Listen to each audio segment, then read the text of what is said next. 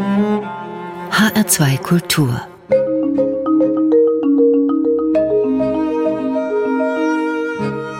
Doppelkopf am Mikrofon ist Klaus Walter, mein Gast heute ist Mike Brüggemeier. Mike Brüggemeier ist Musikjournalist bei der Zeitschrift Rolling Stone und er ist Bob Dylan-Erzähler und er ist Beatles-Erzähler. Guten Tag, Mike. Hallo. Wir duzen uns, weil wir uns schon lange kennen und das Reden über Popmusik per Sie, das klingt irgendwie komisch. Mike, am Montag, den 24. Mai, wird Bob Dylan 80 Jahre alt. Hast du schon ein Geschenk für ihn oder was würdest du ihm schenken? ja, also ich würde ihm schenken. Hm. Ich glaube, Bücher oder so muss man ihm nicht schenken. Nach, wenn man sich seine Songs anhört, dann sind diese Songs ja an sich schon Bibliotheken. Deswegen ähm, denke ich, was vielleicht ganz interessant wäre, wäre ihm so ein Artefakt zu schenken. Und ich habe mal in Brooklyn in einem Plattenladen ein altes Flugblatt gefunden, einen Flyer gefunden, einen Verkaufsflyer aus den 20er Jahren auf dem die Singles oder Shellac-Platten oder wie man das nennen soll, die 78s von Blind Willie Johnson angepriesen wurden. Den kennt man vielleicht durch den Song Dark Was the Night, Cold Was the Ground, ein alter Gospel-Blues-Song. Und Blind Willie Johnson hat für Columbia Records aufgenommen, also genau für die gleiche Plattenfirma, für die auch Bob Dylan aufgenommen hat. Und Dylan mag ja immer Referenzen aus den 20er und 30er Jahren. Das ist ja so ein bisschen sein Werkzeugkasten musikalisch den er immer mal wieder plündert.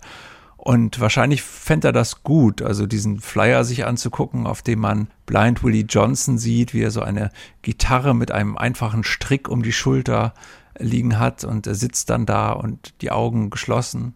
Das könnte ihm gefallen. Blind Willie Johnson. Wir merken schon, Mike Brüggemeier ist tief drin im Dylan-Stoff. Er hat auch mehrere Bücher über Bob Dylan geschrieben. Auch ein neues über die Beatles. Darüber reden wir später. Jetzt erstmal zu deiner Geschichte, Mike. Du bist Jahrgang 1976, das heißt, du hast die große Zeit von Bob Dylan eigentlich gar nicht miterlebt. Wenn man davon ausgeht, dass die 60er und 70er die entscheidenden Jahre für Dylan gewesen sind, wie bist du auf ihn gestoßen? Gab es da einen Schlüsselmoment? Ja, es klingt jetzt ein bisschen klischeehaft, aber ich bin tatsächlich am Lagerfeuer auf ihn gestoßen. Wobei man eben sagen muss, es war nicht so, wie man sich das vorstellt, dass da jemand Blowing in the Wind gesungen hat oder Mr. Tambourine Man. Ich war organisiert, kann man vielleicht sagen, in der katholischen Arbeiterjugend, dem Jungkolping. Und wir waren in einem Zeltlager und unser Gruppenleiter, der war dann so fünf, sechs Jahre älter als wir, der erzählte von einem Song, der ihn nicht mehr losließ. Er sagte dann so, ja, es gibt diesen Song, der heißt Catfish und da geht's um so einen Gauner, der läuft so durch die Straßen und der kann dir alles besorgen und die Leute halten den Atem an, so eine ganz mysteriöse Gestalt. Und er hat das total packend erzählt und ich dachte nachher, ich will diesen Song hören und habe den dann überall gesucht, bin in die Bibliotheken und Büchereien bei uns auf dem Land gegangen und habe den gesucht hab den aber nicht gefunden, hab dann alle, alle möglichen anderen Songs von Dylan dadurch kennengelernt. Aber diesen Song habe ich erst Jahre später auf so einer Raritäten-Compilation tatsächlich gefunden und habe dann festgestellt, dass es da gar nicht um einen Gauner geht in diesem Stück, sondern äh, um einen Werfer der New York Yankees, glaube ich. William, nee, wie heißt der? Also auf jeden Fall Catfish Hunter heißt er. Ähm, Catfish war sein Spitzname und der Refrain geht Catfish, Million Dollar Man, nobody can throw the ball like Catfish can. Und ich habe mir gedacht, wie kann das sein? Wie kann Manny diese Geschichte erzählt haben? Manny, so hieß mein Gruppenleiter. Manny wie Manfred. Wie Manfred, genau, die Kurzform von Manfred. Dann habe ich überlegt, wie kann das sein? Und habe dann überlegt, er konnte nicht so besonders gut Englisch, glaube ich der hat sich quasi ausgemalt von dem, wie der Song klang, worum es in dem Song geht. Und vor allem anhand von der Stimme und dem Geheimnisvollen, was in der Stimme lag, hat er eben diesen Gauner und Trickser entworfen, den er meinte, diesem Song oder in der Geschichte dieses Songs hören zu können. Da haben wir jetzt beiläufig auch erfahren, wie Popmusik läuft, nämlich über Missverständnisse und auch über etwas hören, was vielleicht gar nicht da ist. Und Popmusik funktioniert auch so, dass ne, runde 30 Jahre nach diesem Erlebnis am Lagerfeuer Mike Brüggemeier einen Roman geschrieben hat, der heißt eben Catfish, ein Bob Dylan Roman. Über den reden wir später, Mike. Vielleicht jetzt erstmal so eine Grundsatzfrage. Wenn du jemanden, der noch nie Dylan gehört hat, erklären solltest, was ist eigentlich so toll an dem? Wie würdest du das erklären? Das ist, das ist tatsächlich eine harte Frage. Ich weiß gar nicht, ob man sowas erklären kann. Ich glaube, ich würde es so machen, wie man das ja immer schon als Junge gemacht hat. Ich würde ihm eine Kassette aufnehmen oder eine Playlist zusammenstellen oder wie auch immer. Weil das Interessante an Dylan ist natürlich einerseits diese Vielfalt, dieser unglaubliche quasi Kontinent, in dem man da eintauchen kann ich glaube, dass das auch für jeden irgendwie ein anderer Weg ist, wie man zu Dylan findet. Also entweder man findet so wie ich über Erzählungen oder über das Erzählen zu Dylan, nicht über mein Erzählen, sondern über das Erzählen meines jungkolpigen Gruppenleiters oder eben über irgendeinen Song, der einen nicht loslässt oder so. Ich glaube nicht, dass man Dylan tatsächlich in irgendeine Schublade oder Kategorie packen kann, auch wenn man das immer wieder versucht. Ich glaube, das Interessante oder das, was ihn eben ausmacht, ist der Wandel ist, dass sich ständig wieder anders positionieren, ständig die Perspektive wechseln, ständig auch die musikalische Ausdrucksform wechseln. Also das klingt zwar durchaus nicht so unterschiedlich, äh, was so in Dylans Werk passiert ist, aber wenn man dann mal auf die Texte hört, dann ist es eben doch unterschiedlich. Es gibt Protest-Songs, es gibt Gospel-Songs, es gibt vom Beat beeinflusste Songs, es gibt Folk-Songs, es gibt Country-Songs, all das. Und das hat alles tatsächlich bei mir immer auch also einen ganz, ganz unterschiedlichen Eindruck hinterlassen. Also Songs, die vielleicht gar nicht mal so unterschiedlich klingen, aber einfach dadurch, dass die Stimme etwas anders ist, dass die Instrumentierung etwas anders ist, aber vor allem, dass die Erzählform, die er wählt, eine andere ist, hat mich das immer sehr fasziniert und in jeder Lebensphase gab es einen anderen Dillen, der gerade für mich wichtig war. Nach über 60 Jahren gilt Bob Dylan ja für viele immer noch in erster Linie als Protestsänger, obwohl er schon lange keine Protestsongs mehr singt. Und gefeiert werden eher so seine Texte. Kommt nicht der Musiker Dylan zu kurz in dieser Art von Rezeption? Ja, also natürlich kommt er zu kurz, weil ich glaube, die Texte auch gar nicht denkbar sind ohne die Musik. Also so auf dem Blatt Papier fallen mir sofort zwei oder drei oder vier oder fünf Songwriter ein, die auf dem Papier besser funktionieren als Dylan wo man eher das Gefühl hat. Wer zum Beispiel? Joni Mitchell, äh, Paul Simon, Bill Callahan. Also es sind alles Leute, die für mich, wenn man es einfach so liest, wo man eher das Gefühl hat, das könnte auch ein Gedicht sein. Das Gefühl habe ich bei Dylan mhm. eigentlich sehr selten. Selbst dieser Song Murder Most Foul, der im letzten Jahr rauskam, der von der, mehr oder weniger von der Ermordung John F. Kennedys handelt. Also wenn man das auf dem Papier liest, dann hat man manchmal das Gefühl sogar, das ist ein bisschen unbeholfen oder es wirkt etwas hölzern. Aber wenn er es singt, ist es eben nicht der Fall. Es ist eben ein Sänger, mhm. der für seine Stimme oder seine Stimmen Lieder schreibt. Und ich glaube, das ist entscheidend mhm. tatsächlich. Wie siehst du in dem Zusammenhang die Tatsache, dass er den Nobelpreis für Literatur bekommen hat? Fehlt da nicht die Hälfte sozusagen, wie du es gerade gesagt hast, also die Stimme und die Musik dazu? Ja, dafür gibt's ja leider keine Literaturnobelpreise. Wenn es einen Literaturnobelpreis für Stimme gäbe, dann könnte Bob Dylan den vielleicht auch bekommen, keine Ahnung.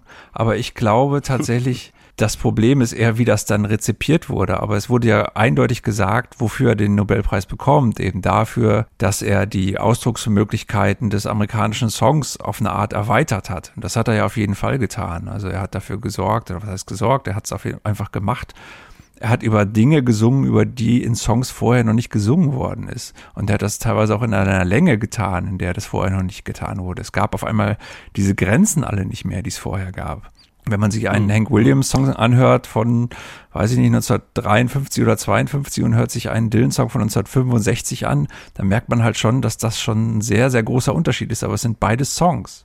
Neu war auch die Stimme von Bob Dylan. Viele Leute sagen ja bis heute, der kann gar nicht singen. Es wurde viel geschrieben und gesagt über die Stimme von Bob Dylan. Und es wurde auch gesungen über die Stimme von Bob Dylan. Ich habe mal zwei Beispiele mitgebracht. Wir hören mal den ersten. Robert Zimmerman, I wrote a song for you about a strange young man called Dylan with a voice like sand and glue. Mike Brüggemeier, hast du erkannt, wer da singt und wer da was singt? Das war David Bowie, der einen Song für Bob Dylan sang, von seiner Platte Hunky Dory, wenn ich richtig informiert bin. Du bist richtig informiert als äh, Redakteur beim Rolling Stone. Und was singt Bowie da? Also er klingt ja selber so ein bisschen wie Dylan, wie Dylan in den späten 60ern. Ja, A Voice of Sand and Glue singt er, glaube ich. Also es geht um die Rauheit der Stimme. Also eine Stimme wie Sand und Klebstoff. Genau, richtig. Ja, es ist halt die Frage, ob das was Positives oder was Negatives ist. Man könnte auch sagen, ja, ich glaube, in dem Song ist ja auch so eine gewisse Ambivalenz, die höre ich da zumindest raus bei David Bowie.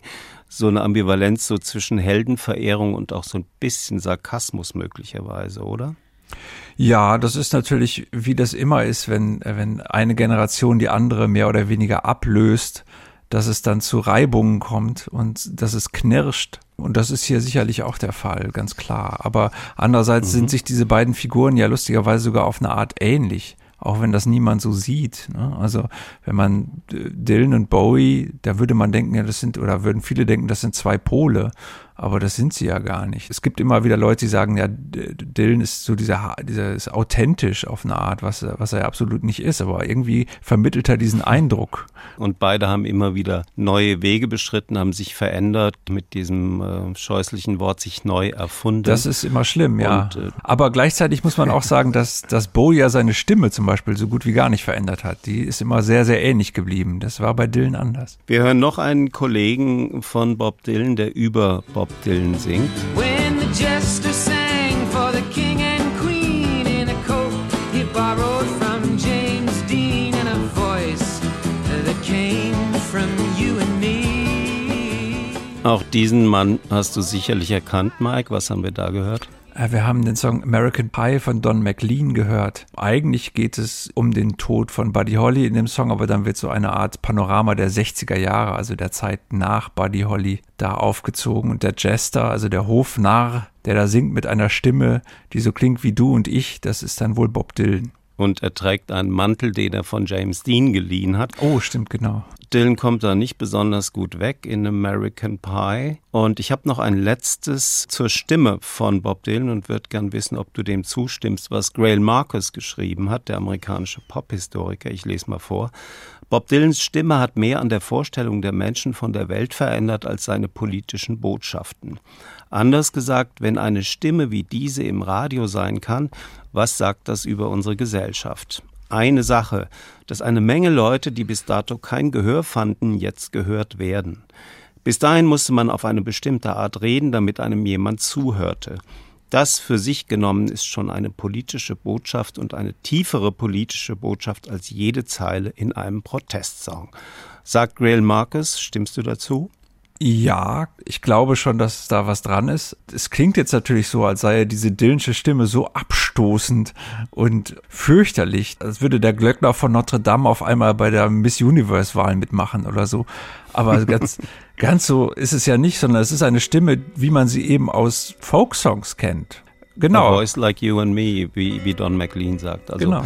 eine Stimme wie deine und meine, aber eben kein so ein schön Sänger, der so ganz pathetisch daherkommt und feierlich und so. Aber Little Richard war Wir ja auch kein Schönsänger. Also Little Richard war auch kein Schönsänger, von daher würde ich sagen, das ist natürlich das passt natürlich so in Grail Marcus Argumentation rein und dann schlägt er so einen Bogen dann wieder hin zu, was weiß ich, Doc Box oder irgendwelchen Leuten, die auf der Anthology of American Folk Music zu hören sind, die auch Stimmen haben, die nicht der Norm entsprechen. Ich finde das interessant und Marcus macht das immer sehr gut und sehr assoziativ. Man darf halt nicht immer ganz so genau hinschauen. So, jetzt wollen wir die Stimme endlich auch mal hören. Den ersten Bob Dylan Song, den du mitgebracht hast. Was hören wir? Äh, wir hören den Song The Man in the Long Black Coat von der Platte Oh Mercy. Das war so das erste Lied von Dylan, in das ich mich verliebt habe, als ich auf der Suche nach Catfish war. Denn hier habe ich genau das Geheimnisvolle gefunden, das in der Erzählung am Lagerfeuer damals schon zum Ausdruck kam. Crickets are chirping, the water is high. There's a soft cotton breeze on the line, hanging dry. The windows wide open, bent over backwards from a hurricane breeze. Not a word of goodbye, not even a note. She gone with a man in a long black coat. Somebody seen him hanging around at the old dance hall on the outskirts of town. Looked into her eyes when she stopped him to ask if he wanted to dance. He had a face like a mask. Somebody said from the Bible he'd quote there was dust on the man in the long black coat.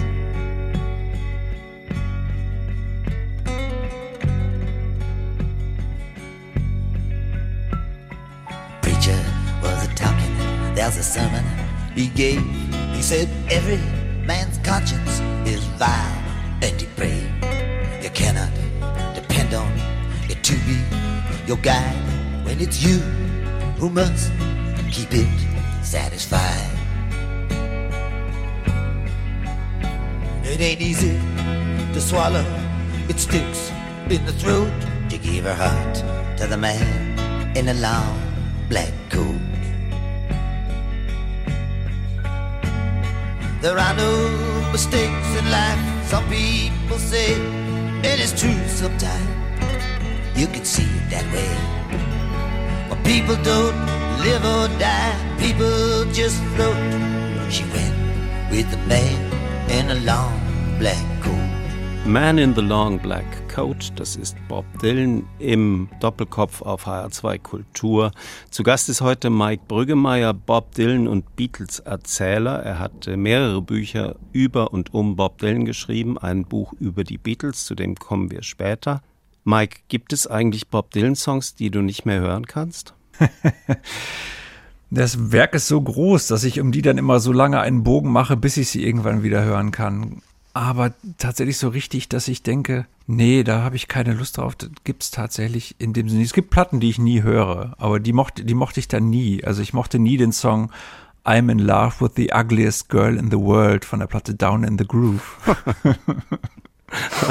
den kenne ich ehrlich gesagt gar nicht. Zumindest könnte ich ihn jetzt nicht mich dran erinnern. Okay, du hast ein Buch rausgebracht gerade. Lass uns darüber sprechen. Es mhm. heißt Lookout Kid, Bob Dylans Lieder, unsere Geschichten. Was sind das für Geschichten und was ist das für ein Buch? Ja, das Buch ist eine Sammlung von Geschichten von unterschiedlichen Erzählern und Erzählerinnen. Einige von ihnen sind Musiker, andere sind Schriftsteller, die ich gebeten habe, mir ihre Bob Dylan-Geschichte zu erzählen. Und zwar eine Geschichte, die irgendwas mit einem Bob Dylan-Song zu tun hat. Das konnte bedeuten, dass Leute darüber geschrieben haben, was ein Song mit ihrem eigenen Leben zu tun hat und wie der sie begleitet hat. Das konnte aber auch sowas bedeuten, wie dass sich jemand eine Kurzgeschichte ausdenkt, nach den Motiven dieses Songs funktioniert oder in denen dieser Song vorkommt. Also ganz unterschiedliche Formen von Erzählen, so wie Dylan eben auch immer unterschiedliche Formen von Erzählen hat, die zusammengenommen dann vielleicht so ein Bild vom Erzählen und vom Dillischen Erzählen oder vom Erzählen überhaupt geben können. Mitgemacht haben unter anderem Leute wie Benedikt Welz, Marion Brasch, Tom Kummer, Christiane Rösinger, Judith Holofernes, Tino Hanekamp, Frank Gosen, Frank Schulz, Stella mhm. Sommer. Also viele tolle Autoren und Künstlerinnen. Und die hatten alle völlig freie Hand, was sie schreiben, wie sie daran gehen. Ich hatte tatsächlich keine Lust, denen irgendwelche Vorgaben zu geben, außer schreibt mir inspiriert von einem Dylan-Song eine Geschichte. Das war alles, was ich gesagt habe. Das war also quasi ein Experiment. Dabei sind dann auch Sachen rausgekommen, mit denen ich wirklich nicht gerechnet habe. Es gibt zum Beispiel ein Gespräch zwischen einem Songwriter und Musikjournalisten Erik Pfeil und seiner Tochter Polly, die als Model arbeitet, darüber, wie sie beide Bob Dylan oder wie sehr sie beide Bob Dylan lieben. Also eine ganz andere Form, die aber irgendwie sich dann doch ganz gut in diese Erzählung, Gesamterzählung des Buches einfügt. Ja, das ist äh, eine ganz besondere Geschichte, die, glaube ich, auch sehr viel Aufmerksamkeit schon bekommen hat. Also Vater und Tochter reden über Bob Dylan und das Besondere ist, dass die Tochter im Alter von zwölf Jahren, also die lebt jetzt im 21. Jahrhundert, ist jetzt 18 und sie hat mit zwölf Jahren sich für Bob Dylan begeistert und zwar derart begeistert, dass sie sich Blonde on Blonde, also den berühmten Bob Dylan Albumtitel, in den Nacken hat tätowieren lassen und es war ihre erste Tätowierung. Und in diesem Gespräch, tja, da befragen sich quasi Vater und Tochter gegenseitig, was es da mit diesem Dylan auf sich hat. Das finde ich ist wirklich eine tolle Geschichte, tolles Gespräch und schöne Idee auch. Sehr unterschiedliche Texte, das macht auch den Reiz dieses Buches aus, finde ich. Christiane Rösinger hast du erwähnt, die Musikerin von den Lassie Singers und später die Band Britta. In ihrem Text geht sie auch auf den misogynen Bob Dylan ein, also der Frauen oftmals nicht so gut behandelt in seinen Songs. Aber Christiane Rösinger würdigt auch, finde ich, sehr kurz und präzise seine Qualitäten und das wollen wir mal kurz hören. Das Verdienst des Nobelpreisträgers und Jahrhundertkünstlers Dylan liegt ja darin, dass er der Rockmusik eine zuvor nie dagewesene sprachliche Komplexität gegeben hat.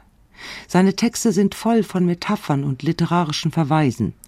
Er hat die Surrealisten und die Beatpoeten gelesen, die Gewerkschaftslieder von Woody Guthrie und Pete Seeger gehört, hat afroamerikanische Bildersprache mit Ovid, indianischen und biblischen Mythen gemischt, den Songschatz der Amerikaner bewahrt und als erster den Mut und die Unverschämtheit gehabt, sich überall zu bedienen und alles zu einem eigenen Text zu montieren. Sagt Christiane Rösinger in dem Buch Lookout Kid, Bob Dylans Lieder, unsere Geschichten, herausgegeben von Mike Brüggemeier. Mike, würdest du zustimmen? Ja, ich finde, das hat Christiane ganz großartig beschrieben, wie ich sowieso diesen Text von ihr sehr, sehr toll finde, weil sie eben tatsächlich diesen Aspekt der Misogynität behandelt und gleichzeitig aber eben auch erzählt, wie das damals war, als man Dylan hörte und dann aber den auch hören wollte und auch als Frau hören hören wollte und was man tun konnte, um dieser Misogynität quasi zu entgehen, indem man einfach die Perspektive ändert und eben aus der Dylan-Perspektive auf den Song guckt und sich mit dem Sprecher identifiziert und nicht mit der Frau, die da angesungen wird. Die Geschlechterverhältnisse beschäftigen uns immer wieder, wenn es um Bob Dylan geht. Wenn wir über die Dylanologen reden, die berüchtigte Gilde der Dylanologen, da hören wir Namen wie Grail Marcus, Richard Klein, Michael Gray, Paul Williams, der Filmemacher Todd Haynes, der Schriftsteller Jonathan Lethem, in Deutschland Heinrich Detering oder Klaus Tebeleit oder Mike Brüggemeier. Die Liste ist lang, die Dylanologen und sie ist männlich. Gibt es da ein Gender Gap bei Bob Dylan, also so ein Geschlechtergefälle? Ich kenne jedenfalls auch viele Frauen, die Bob Dylan regelrecht hassen. Wie siehst du das? Ja, ob sie Dylan hassen. Na, also ich glaube tatsächlich so, dieses Sprechen über Dylan ist tatsächlich auf eine Art etwas, was anscheinend Männer eher tun als Frauen, wobei ich auch mit meinen Freundinnen oft über Dylan gesprochen habe über die Jahre. Aber es ist schon so, dass Männer ja gerne so einen, so einen emotionalen Escape suchen. Wenn sie sich untereinander unterhalten, dass sie irgendein Thema finden, über das sie reden können, damit sie nicht über sich selber reden müssen. Und da sind Fußball und Bob Dylan nun mal einfach sehr, sehr gute Themen. Fußball und Bob Dylan. Sehr schön. Lookout Kid, also das Buch mit den Geschichten über Bob Dylan, herausgegeben von Mike Brüggemeier. Es ist nicht das erste Dylan-Buch in deiner Geschichte. 2015 hast du Catfish veröffentlicht. Die Geschichte zu Catfish haben wir ja schon gehört am Lagerfeuer, wo? Im Tecklenburger Wald heißt das, wo du herkommst. Ne? Tecklenburger Land heißt es tatsächlich, ja. Das Land. Ist, ähm, wo genau ist das? Das ist zwischen Münster und Osnabrück im nördlichen Westfalen. Catfish also, Untertitel ein Bob Dylan Roman. Was ist ein Bob Dylan Roman, Mike? ja, man muss diese Sachen ja immer irgendwie nennen in diesem Fall war es einfach so, dass ich von dieser Geschichte am Lagerfeuer ausgehend überlegt habe, es wäre doch toll, wenn sich jemand auf die Suche nach diesem Bob Dylan machen würde, wie er mir am Lagerfeuer erzählt wurde. Nicht erschienen ist. Ja, erschienen ist vielleicht auch das, könnte man sagen. Und ich wusste äh, gleichzeitig, dass ich mal lustigerweise auf dem gleichen Trip in Brooklyn, wo ich diesen Flyer gefunden habe von Blind Willie Johnson, war ich in einem Restaurant, was Catfish hieß. Und dann dachte ich, mhm. schicke ich doch einfach meinen Protagonisten in die USA, um nach diesem Dillen zu suchen, aus den Erzählungen von Money, dem jungkolpigen Gruppenleiter. Und er fängt natürlich an im Restaurant Catfish in Brooklyn und begibt sich dann von da auf eine Reise, die gar nicht so weit geht und ihn lustigerweise irgendwann nach Patterson führt, dieser Stadt, die man kennt aus einem Gedicht von William Carlos Williams und dann später aus einem Film von Jim Jarmusch, der eine ganz ähnliche Idee wie ich hatte, lustigerweise, und mit sehr vielen Motiven gearbeitet hat, die einige Jahre vorher in Catfish auch schon vorkamen, aber ich werde es dabei belassen und die nicht vors Gericht zehren, deswegen. Aber jedenfalls handelt es sich bei diesem Gedicht von William Carlos Williams, da geht es ja um eine Stadt, die gleichzeitig ein Mann ist. Und das fand ich interessant und irgendwie habe ich immer das Gefühl gehabt, dass Dylan auch sowas ist wie ein, eine Stadt oder ein Land. Und deswegen führt die Reise irgendwann nach Patterson, New Jersey und dann aber auch wieder zurück mhm. nach Berlin. Und wie das immer so ist, findet man dann die Sachen, die man sucht, doch immer eher zu Hause als irgendwo anders. Mhm. Und der Protagonist in diesem Bob Dylan-Roman ist tatsächlich ein Mike. Äh, seit ein paar Jahren geistert ja ein Wort durch die Literaturwelt, das heißt Autofiktion. Mhm. Ist Catfish dein Bob Dylan-Roman Autofiktion? Also so quasi eine Kreuzung aus autobiografischem und Fiktion? Ja, es ist tatsächlich eine Fiktion, in der ich jemanden so genannt habe, wie ich heiße. Tatsächlich ist der Ausgangspunkt, der Ausgangspunkt bin ich. Es gibt auch eine Art Vorwort, in der ich quasi erzähle von sehr persönlichen Sachen, die mit Bob Dylan zusammenhängen, wie eben zum Beispiel dieser Geschichte am Lagerfeuer oder meinem ersten Bob Dylan Konzert. Und von da ausgehend wird dann alles Fiktion. Also ich wandere quasi in die Fiktion hinein oder dieser Mike Brüggemeier wandert in die Fiktion hinein und wandert am Ende auch wieder aus der Fiktion hinaus. Es gibt ja nicht viele Schriftsteller auf dieser Erde, die ein eigenes Adjektiv bekommen haben. Mir fällt Franz Kafka ein, das Wort mhm. Kafkaesk oder auch äh, Bert Brecht, Brechtisch und Bob Dylan hat ein eigenes Adjektiv, Dylanesk. Ich lese mal eine kurze Passage vor aus dem Bob Dylan-Roman von Mike Brüggemeier. So viele Dylaneske Erfahrungen wie in New York konnte man sonst an keinem Ort der Welt in so kurzer Zeit machen. Alles, was ich erlebt hatte, atmete irgendwie den Geist, der hinter Dylans Songs und Inszenierungen steckte. Soweit dieser kurze Auszug aus Catfish. Was sind Dylaneske Erfahrungen, Mike Brüggemeier?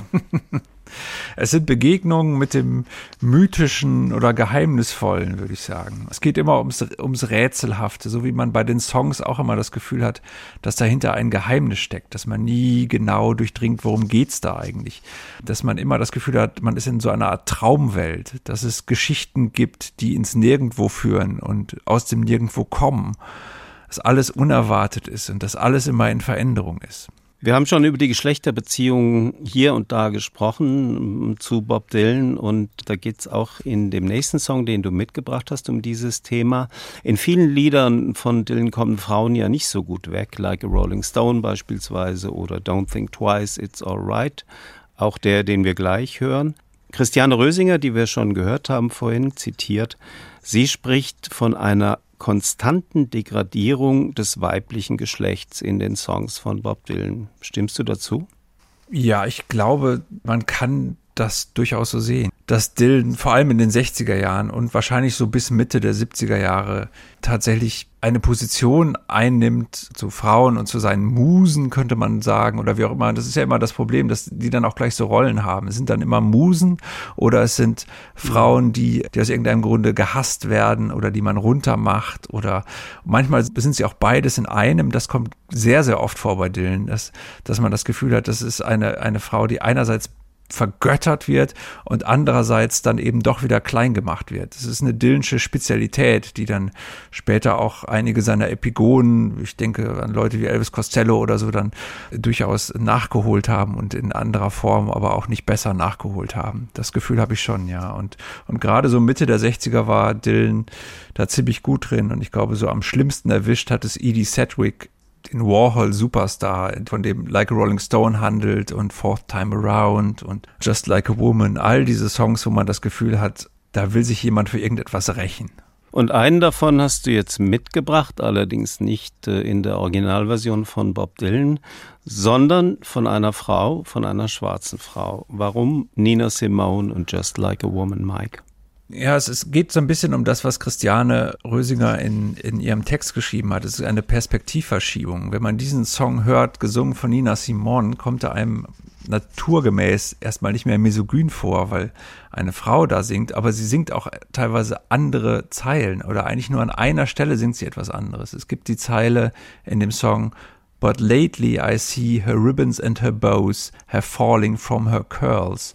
Also ihre Bänder und ihre Schleifen sind von ihren Locken gefallen. Das ist die Zeile, wie Dylan sie gedichtet hat. Und bei Nina Simone heißt es, But lately I see her ribbons and her bows and the problems from her curls. Also die Probleme, die gelocktes Haar macht. Das, da geht es natürlich um die afroamerikanische Erfahrung in Amerika. Und auf einmal kriegt dieser Song einfach diese leichte Verschiebung eine völlig andere Bedeutung. Und das fand ich immer faszinierend. Abgesehen davon ist Nina Simone tatsächlich so meine liebste Dylan-Interpretin. Also jenseits des Originals mag ich tatsächlich die Coverversion von ihr am allerliebsten, weil sie eben tatsächlich etwas sehr Eigenes haben und sie sich diese Songs aneignet und sie verschiebt. She takes just like a woman. Yes, she does. And she makes love just like a woman. And she aches just like a woman. But she breaks like a little girl.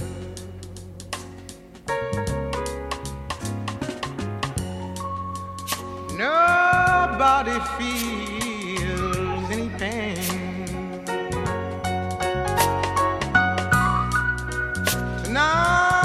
as I stand inside the rain, everybody knows the baby's got new clothes. Lately, I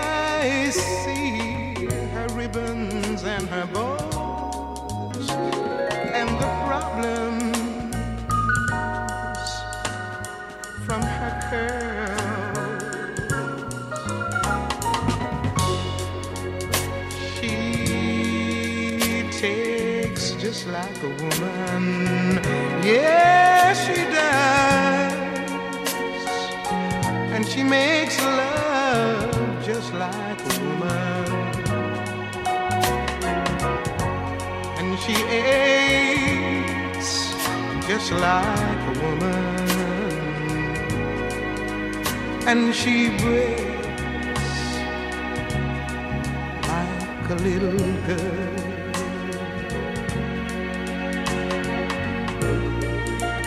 Was raining from the first. And everybody knows I was dying of thirst. So I came here. A long time's curse. And what's worse is this pain.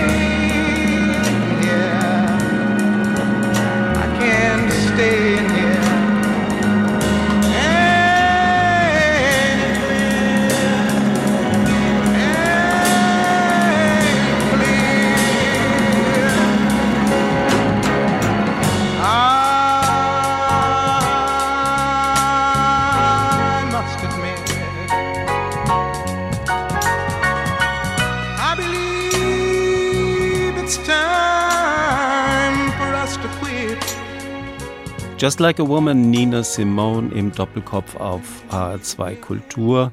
Mitgebracht von Mike Brüggemeier, Dylan-Erzähler und Beatles-Erzähler. Eine Quizfrage, Mike. Bist du bereit für eine Quizfrage? Oh, ja, ich bin schlecht in sowas, aber wir versuchen es. Es geht um ein Ereignis von welthistorischer Tragweite. Das passierte am 28. August 1964 im Delmonico Hotel in New York City. Was ist da passiert? Da haben sich Bob Dylan und die Beatles getroffen. Und Bob Dylan überreichte den Beatles ihren ersten Joint. Und was ist da weiter passiert? Warum war das so wichtig? Das war so wichtig, vor allen Dingen, weil John Lennon daraufhin angefangen hat mit dem Kiffen. Bis dahin hat er hauptsächlich Amphetamine genommen und solche Sachen, um sich aufzuputschen und auch sein sehr aufgerührtes Seelenleben quasi zu verdrängen. Also man muss sich vorstellen, der Mann ist mit fünf Jahren von seiner Mutter mehr oder weniger verlassen worden. Die hat ihn weggegeben an ihre Schwester. Dann hat er sich der Mutter wieder angenähert und die Mutter ist dann aber gestorben, als er 17 war. Und es ist sowieso ein sehr unsteter Charakter gewesen. Der hat sich halt geflüchtet in vor allem Amphetamine und Alkohol. Und auf einmal hat er das Kiffen entdeckt und war auf einmal stillgestellt, könnte man sagen. Also auf einmal ging es darum, die eigene Position zu reflektieren und nicht mehr sie zu verdrängen. Und so sind Songs wie Help entstanden, You've Got to Hide Your Love Away, Stücke wie Dylan sie hätte quasi auch schreiben können, wenn er sich in die Karten hätte gucken lassen. Aber Dylan, Dylan hat sich nicht in die Karten gucken lassen, aber Lennon hat es getan. Und das Ganze hat auch noch mit einem Missverständnis zu tun, denn Bob Dylan war eigentlich der Überzeugung, natürlich kiffen die Beatles. Und das hat mit diesem Lied zu tun.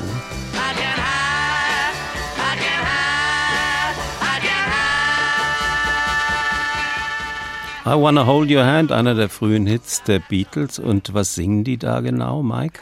Ja, das ist das Problem, wenn Briten amerikanisches Englisch singen und Amerikaner denken, sie singen englisches Englisch.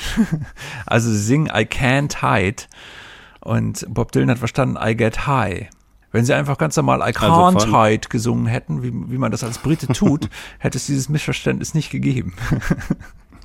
Ein folgenschweres Missverständnis für die Popgeschichte. Ja, Sie haben es vielleicht gemerkt. Wir sind plötzlich bei den Beatles, denn Mike Brüggemeier ist nicht nur Dylan-Erzähler, sondern auch Beatles-Erzähler. Mike, du hast ein neues Dylan-Buch, von dem wir schon gehört haben, und ein neues Beatles-Buch. Wie kam es dazu? Was ist das für ein Buch? Ja, der Doppelschlag. Das ist tatsächlich eher durch Zufall entstanden, dieses Buch, wie viele schöne Projekte einfach manchmal zufällig entstehen wie so viele Leute vielleicht mitbekommen haben, die so Musikpresse verfolgen, hat sich die Musikpresse in den letzten zehn Jahren mindestens darauf verlagert, Jubiläen zu feiern von alten Platten. Immer wenn über die Beatles-Platten geschrieben wurde, war ich derjenige, der zum 50. Geburtstag von Rubber Soul gratulieren durfte oder Revolver oder Sgt. Pepper's Lonely Hearts Club Band und habe halt immer so Titelgeschichten geschrieben, in denen ich nochmal versucht habe, die Magie und die Geschichte dieser Platten zu erzählen. Und als ich dann zu Abbey Road meine Titelgeschichte geschrieben habe, habe ich irgendwie bei Facebook so lapidar geschrieben, naja, bald habe ich aber auch ein ganzes Buch über die Beatles geschrieben. und dann kam ein sehr, sehr netter Verleger vom Andreas Reifer Verlag, der auch Andreas Reifer heißt, der sagte, mach das doch mal wir hätten Lust, das zu machen mit dir, dieses Buch. Und dann ja, das ist doch ein Angebot. Dachte ich, das klingt super und habe dann natürlich meine Texte nochmal geordnet und nochmal durchgeguckt und habe dann festgestellt, okay, es war doch etwas vollmundig. ein ganzes Buch wird aus den Texten dann vielleicht ein halbes Buch, würde ich sagen, konnte man aus den Texten zusammenbauen. Und dann fiel mir aber ein, dass ich schon mal ein Buch versucht habe, über die Beatles zu schreiben, äh, nämlich so eine Art Tagebuch der Freundschaft zwischen John Lennon und Paul McCartney. Und da war ich bis ins Jahr 1964 vorgedrungen, also hatte die Jahre 1957, als sie sich kennenlernten, bis 1964 schon erzählt. Und dann kamen andere Projekte dazwischen. Ich habe es nicht weitergeschrieben, aber es ergab sich jetzt, dass das genau die Lücke füllt, die in der Beatles-Erzählung noch nicht gefüllt war durch die Texte, die ich im Rolling Stone über die Beatles geschrieben habe. Und dann dachte ich, bei so einer Fügung, das kann kein Zufall sein, das war so gewollt. Und dann habe ich dieses Fragment, könnte man sagen, noch dazugenommen. Und dann war es so schön, dass Carsten Weiershausen noch schöne Illustrationen zu meinen Texten gemacht hat. Und dann ist tatsächlich ein sehr, sehr schönes, wie ich finde, Buch daraus geworden. Und es hat auch einen schönen Titel, einen schönen seltsamen Titel. Es heißt nämlich, schöner kann es gar nicht sein. Was ist das für ein Titel? Ja, es gibt ja, wie die Hörer vielleicht wissen, zwei Beatles-Songs, die sie in deutscher Sprache gesungen haben. Nämlich, sie haben I Wanna Hold Your Hand in Komm, gib mir deine Hand übersetzt und She Loves You in Sie liebt dich, beziehungsweise sie haben das nicht übersetzt, sondern übersetzt das hat es für sie der luxemburgische Radiomoderator und Schlagersänger Camillo Felgen, der vielleicht dem einen oder anderen noch was sagt. Und der versucht hat, sehr viele Jahre älter als die Beatles, diese Songs ins Deutsche zu übersetzen. Und natürlich, das hat dann mit der Übersetzung der Jugendsprache nicht so ganz gepasst. Und dadurch wirkt einiges immer etwas altertümlich in diesen Stücken. Und es gibt die Zeile, äh, She loves you and you know that can't be bad. Und daraus hat er gemacht, mhm. äh, sie liebt dich, schöner kann es gar nicht sein. Das ist schon sehr. Ah, also im Schlagermodus. Im sozusagen. Schlagermodus, genau. Camillo Felgen, dabei ist mir eingefallen, ich bin alt genug, um noch die ersten Jahre der Spieleshow Spiel ohne Grenzen gesehen zu haben. Und da war Camillo Felgen auch tatsächlich der Moderator und tatsächlich damals auch schon ein ganzes Stück älter als die Beatles und die Beatles-Fans dieser Zeit. Camillo Felgen. Mike, ich muss jetzt dieselbe Frage stellen, die ich am Anfang zu Bob Dylan gestellt habe. Du bist Jahrgang 1976. Das heißt, da waren die Beatles schon sechs Jahre tot. Die haben sich 1970 aufgelöst. Was hat dich als Jugendlicher dann in den 80ern zu den Beatles gebracht? Gibt es da auch so ein Schlüsselerlebnis? Leider nicht am Lagerfeuer in diesem Fall, sondern tatsächlich vom Plattenspieler. Also es war, ich war, glaube ich, so vierte Klasse Grundschule und war bei einem Freund zu Hause und wir haben uns durch die Platten von seinen Eltern gehört eigentlich auf der Suche, glaube ich, nach so Comedy-Sachen oder so. Also die hatten so die Platten von Otto Walkes und Hans-Dieter Hüsch hatten sie, glaube ich, auch noch. Ansonsten Platten von Udo Lindenberg etc. Aber sie hatten eben auch das rote und das blaue Album der Beatles. Also das sind zwei Best-of-Platten. Die eine behandelt die frühen Beatles, also von 1962, 63 bis 1966 und das andere behandelt die Beatles von 1967 bis 1970. Und da haben wir dieses rote Doppelalbum mit den frühen Beatles-Aufnahmen aufgelegt. Und das hat mich tatsächlich vom ersten Ton an gefesselt. Was genau hat dich da so begeistert? Lustigerweise, das erste, was mich begeistert hat, äh, damit hätten wir dann äh, den Dreh zu Bob Dylan, war die Mundharmonika in Love Me Do. John Lennons Mundharmonika. das war tatsächlich das erste, was mich begeistert hat. Aber dann hat mich begeistert dieser, dieser Harmoniegesang, dass man das Gefühl hatte, sie sind total jung, also sie klingen fast noch kindlich auf eine Art. Und es ist gleichzeitig so mitreißend. Da war so eine Energie drin, wie ich die tatsächlich aus der Musik, die ich damals zugegebenermaßen war das noch nicht so viel, aber so die, es gab diese Popsendungen wie Ronnys Popshow, wo ein Affe äh, Videoclips angesagt hat im ZDF und solche Sachen. Da gab es auch immer Songs, aber die hatten nicht diese Energie und diese Energie hat mich sehr gepackt. Und also bin ich am nächsten Tag wieder zu meinem Freund gegangen, diesmal mit meinem Telefunken-Kassettenrekorder und habe mir diese Beatles-Aufnahmen dann überspielt. Und hast du die Geschichte der Beatles dann sozusagen nachvollzogen? Weil das war ja dieses wahnsinnig beschleunigte Jahrzehnt, die 60er Jahre, wo auch die Beatles zur Beschleunigung beigetragen haben mit rasanten Stilwechseln. Sie haben das Format der Langspielplatte praktisch tatsächlich neu miterfunden. Es war eine unglaublich schnelle Zeit. Hast du die Geschichte dann für dich nachvollzogen? Ja, ich habe dann tatsächlich relativ früh schon angefangen, nach Beatles-Büchern Ausschau zu halten. Zuerst noch in deutscher Sprache. Damals gab es das Beatles-Museum in Köln, die hatten so ein Buch gemacht, in dem sie jeden Beatles-Song erklärt hatten und jede Beatles-LP. Das habe ich alles aufgesogen und konnte das dann auch mehr oder weniger auswendig irgendwann. Und habe mich dann auch, mhm. weiß ich nicht, so mit 16, 17 davon dann eigentlich erstmal verabschiedet. Also dann haben mich andere Sachen mehr interessiert als die Beatles.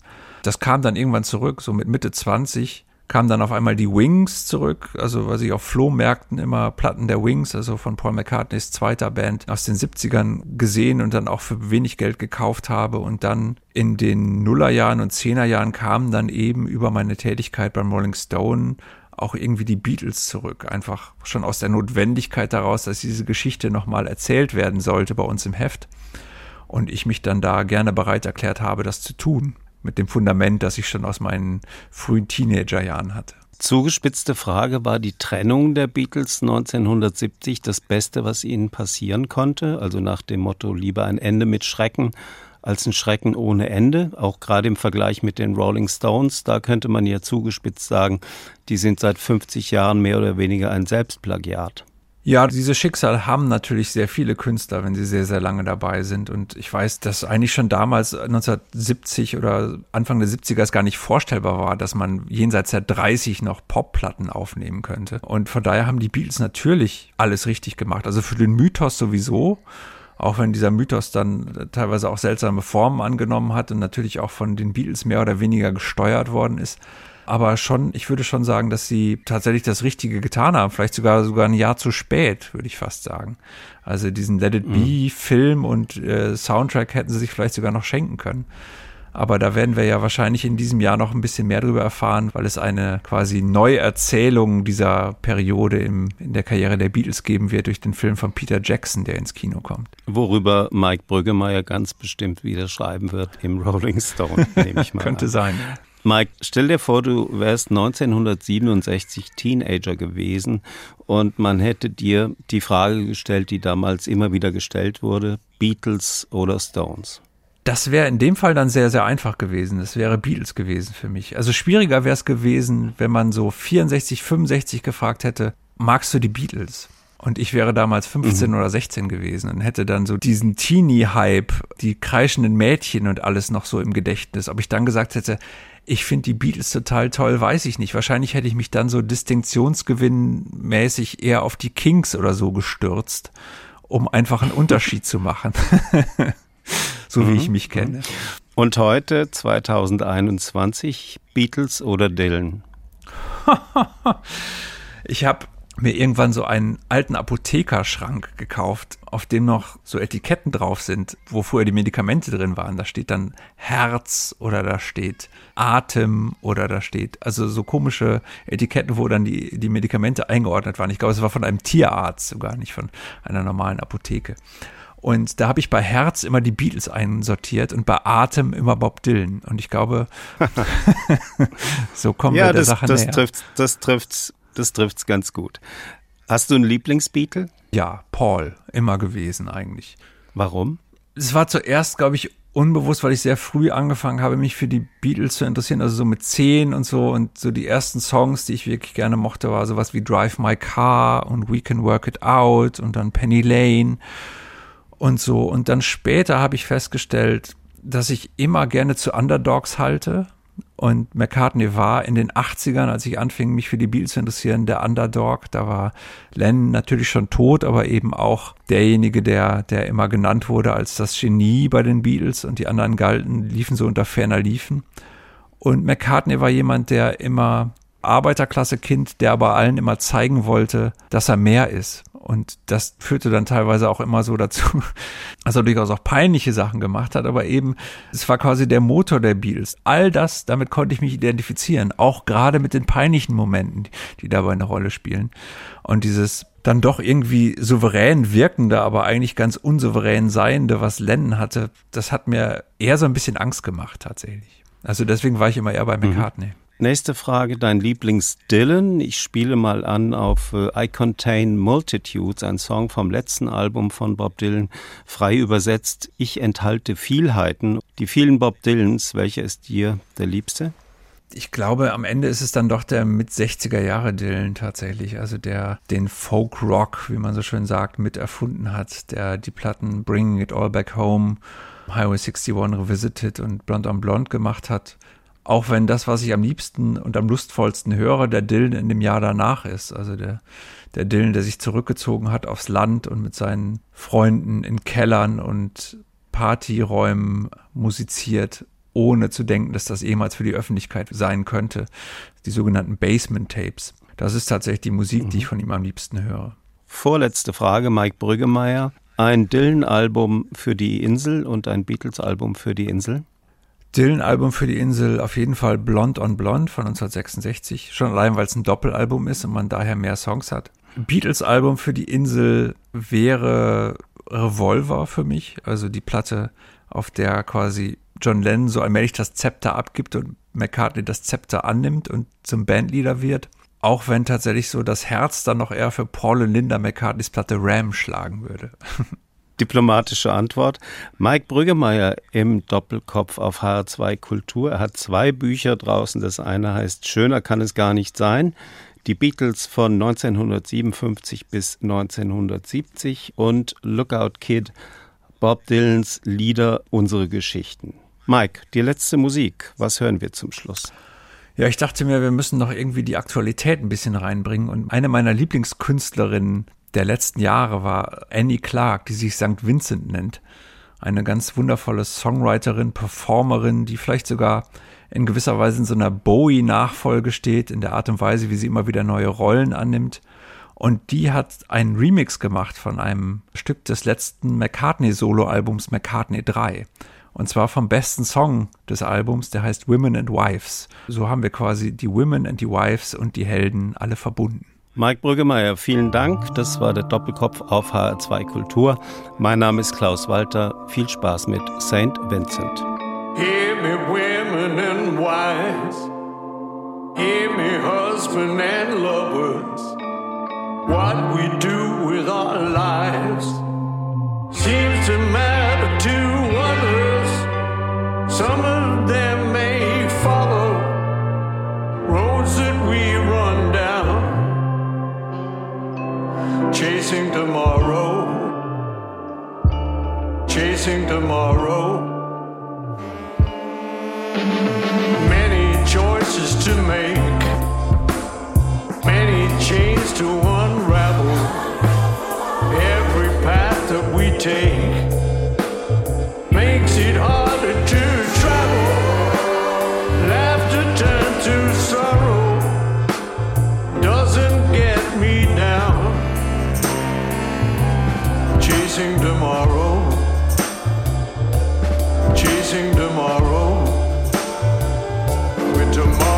around.